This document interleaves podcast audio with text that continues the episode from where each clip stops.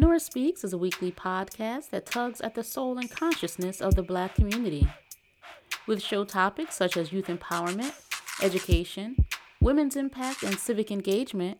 Nora Speaks challenges the listener to not only join the movement, but be the movement. On the show, you'll learn from insightful guests who have demonstrated capacity in these fields and more, and I'm your host, Nora Muhammad. Welcome to the show.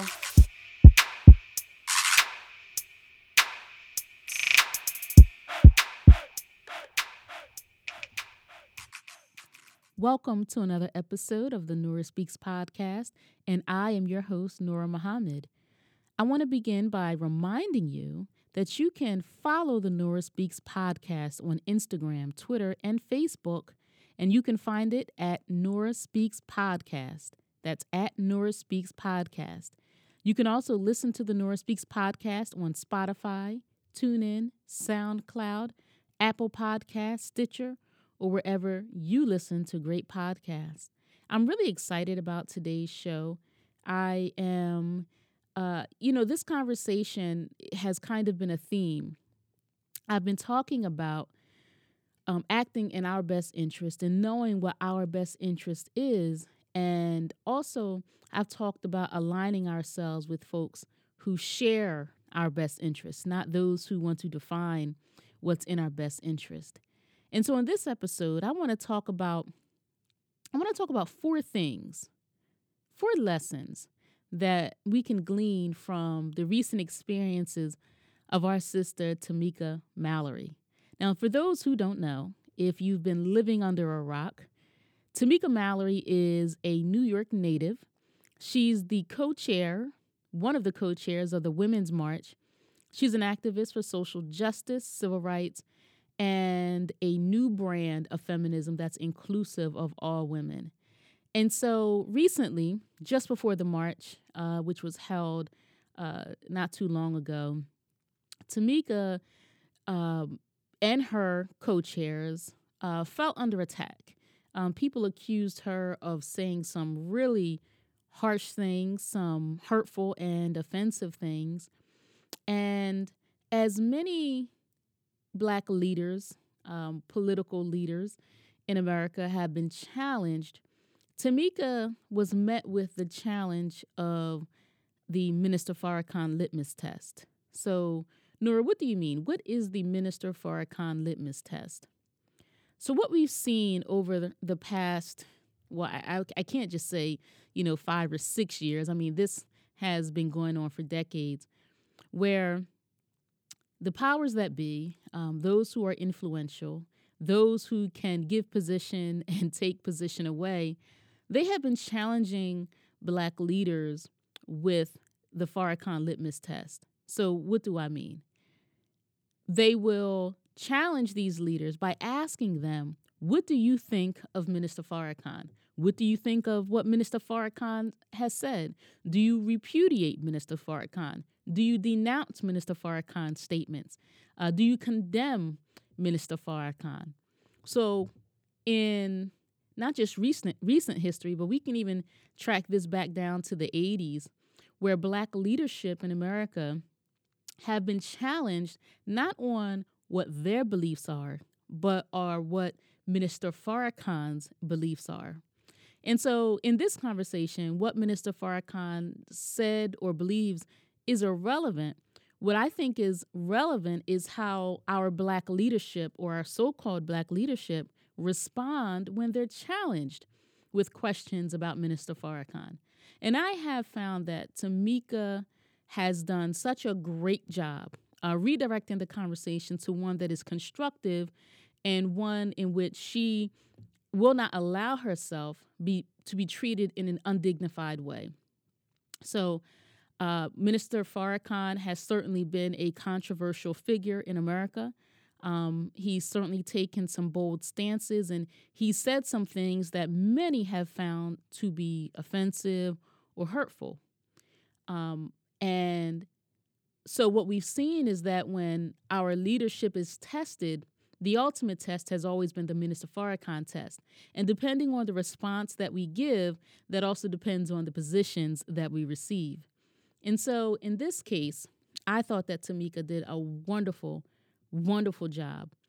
It's not so much that she defended Minister Farrakhan, because she didn't do that. What she did was she defended her personhood. She defended her intellect. She defended her right to be treated as a self-directing, um, sovereign woman. And so I'm going to uh, talk about that in this episode. And I, I want you to really pay attention to the ways in which Black leadership continues to be challenged on issues that affect us, on how we uh, seek to address issues that impact us, um, and uh, how others seek to direct um, our activism or seek to direct um, our approaches to not just our relationships with one another, um, meaning Black people in America, but even our relationships with others. Um, so the first thing I'll say about Tamika, I'll say this, that this sister really showed us that we have to remember to always define ourselves. Um, we can't let anyone pressure us to abandon our values. So uh, as I begin, let me just share with you what she said. And, and she did a couple of interviews, um, some striking interviews recently. She was on The Breakfast Club, she was on The View, and she was also on Roland Martin's show.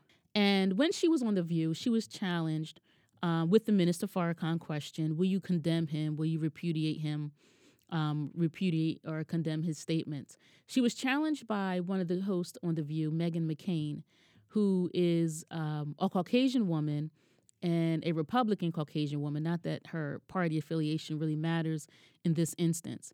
But she was challenged. Meghan McCain just rapid fire through these questions at Tamika Mallory. I mean, really, if she really wanted an answer to the question, she wouldn't have shot off the questions the way she did, because even if Tamika wanted to answer the question, she really gave her no time to answer the questions, if you understand what I'm saying. I mean, she asked one question after another, after another, really leaving no opportunity for a response. So it was clearly as if she was making a statement in her questions. Um, and she, you know, challenged Tamika to condemn Minister Farrakhan. And in her conversation, Tamika said, if you want to know what I believe and what my stance is, then check my record. You don't need to check anybody else's record. Check my record. So after that interview, uh, Tamika was on Roland Martin's show. And I'm going to... Sh- uh, to share the some transcript of that interview on Roland Martin's show, because she she had an opportunity to explain herself. She had an opportunity to explain her position, um, to even explain w- in issues where in which she and Minister Farrakhan disagreed with, where he said, I disagree with your position on this, and she said, I disagree with your position on that. Um, and I'm going to read you just some of that interview, because I think how she... Um, uh, uh, stood up for herself is really important. And I'm also going to include links to all of her interviews that I mentioned, The View, The Breakfast Club, and Roland Martin's, in the show notes. So make sure you go back after you listen to this episode and go back and watch that so that you can see yourself how she handled uh, the questions that were posed to her.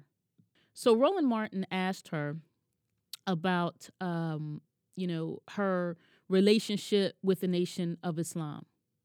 And so this was Tamika's response. And I quote, the bottom line is I'm a Black person in America who's an activist, who's been out here doing this work for over twenty years. So if you didn't meet the Nation of Islam while you were out here doing your work, I'm just not sure where or what Black community you're working in. She goes on to say, I'm not a celebrity activist. I'm not a Twitter activist. I'm not a T V activist. I'm the real kind. I do the real work. And when you do the real work, there are complex issues, and there are many groups that you meet with that you may or may not agree with all their philosophies. But the Black experience is extremely complex. And, you know, sometimes you work with a lot of different people. I appreciate the Nation of Islam for its role in the Black community, because it has been an important one, period. And then Roland Martin asked her specifically about her being asked to denounce Minister Louis Farrakhan. And this is part of Tamika's response to that.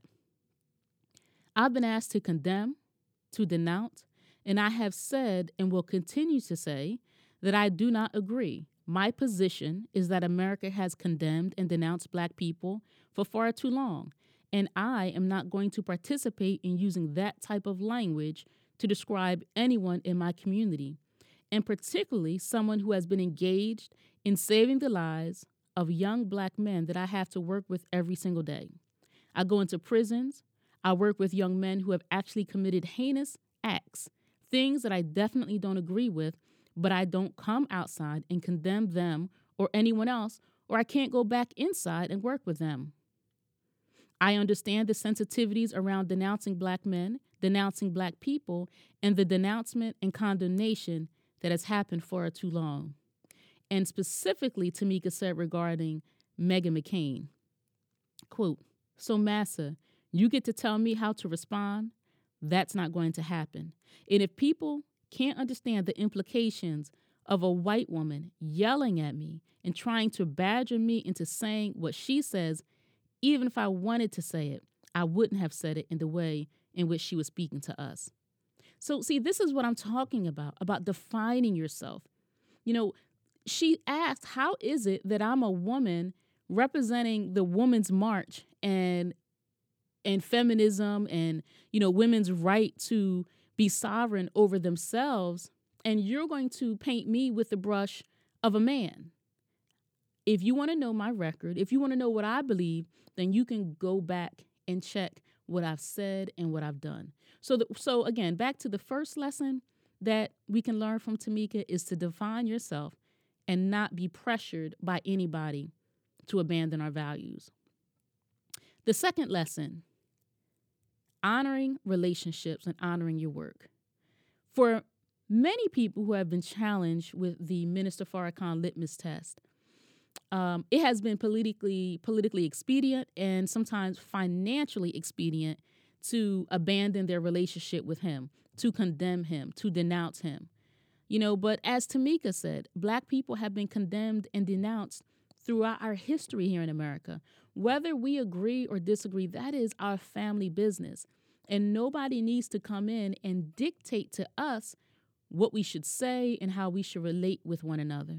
So in this case, she honored her relationship with this brother who she agrees with on some issues and disagrees with on others, and she honors the work sh- that she does. Um, it is not her place to condemn anyone, as she doesn't see it as her place, so how can anybody tell her that it is her place to condemn anybody? The third thing that we can learn from Tamika Mallory is to only concern yourself with those people who want to know you, not those people who want to control you. You know, so she said in interviews that there have been people in uh, the um, L G B T Q community, there have been people in the Jewish community that really wanted to understand her relationship with Minister Farrakhan, who had questions about what she believes, have questions about things that he said.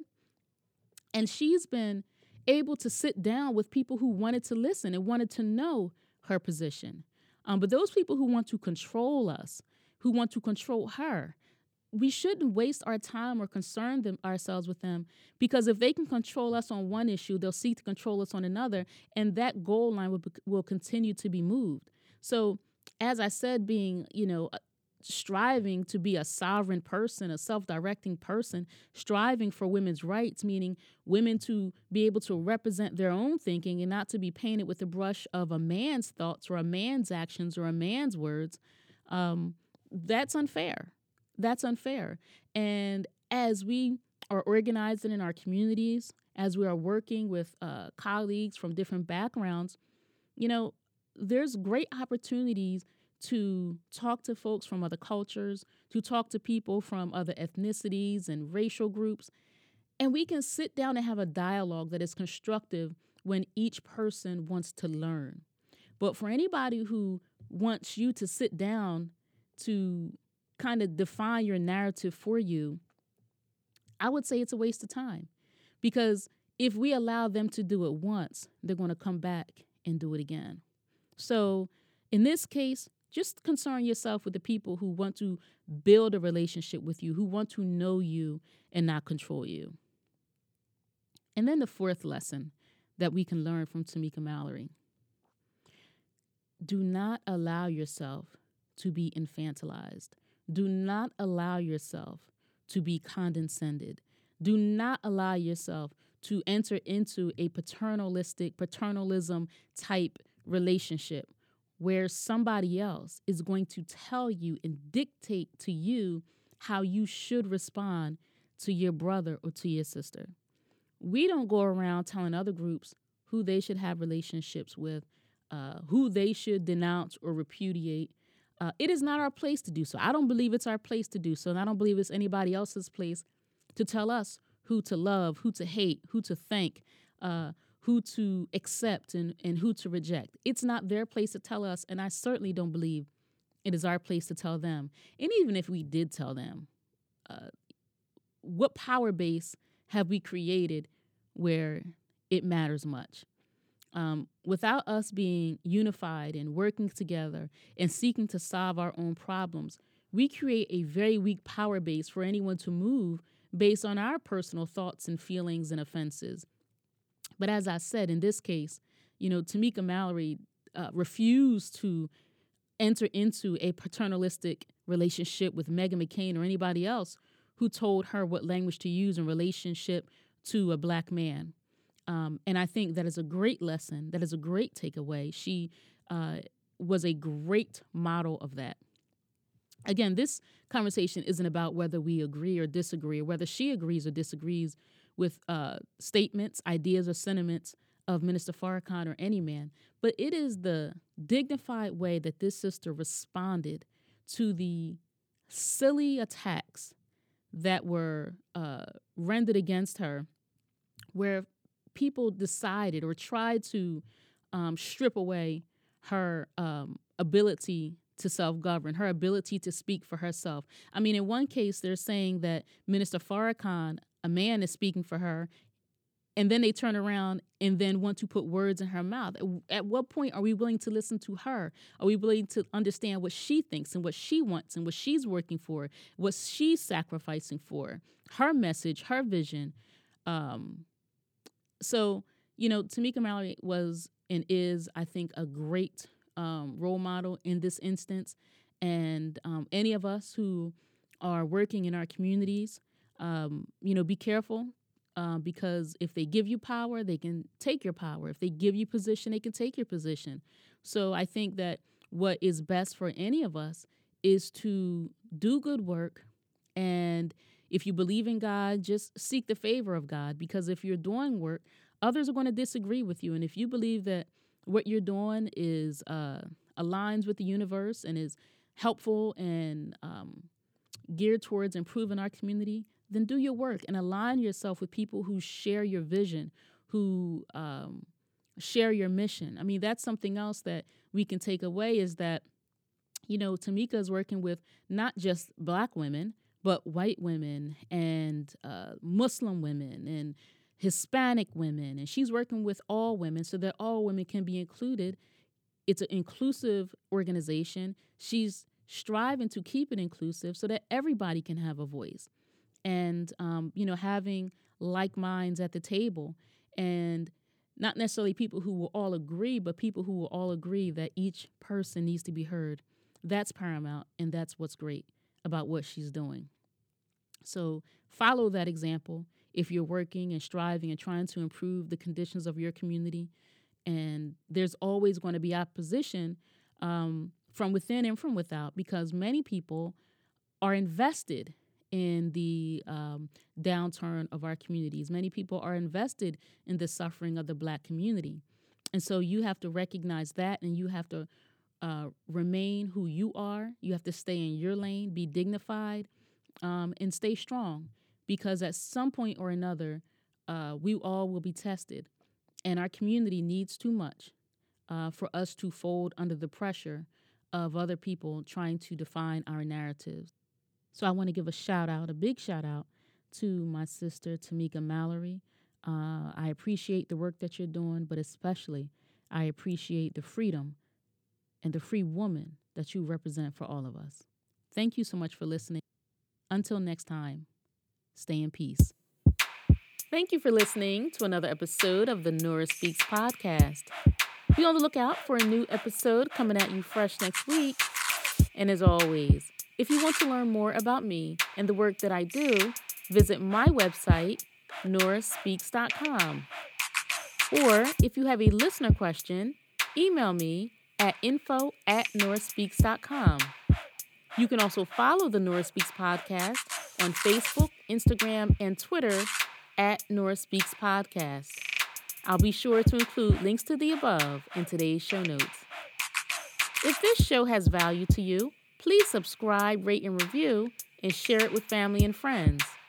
And be sure to check out previous episodes. And remember, don't just join the movement, be the movement. Stay in peace.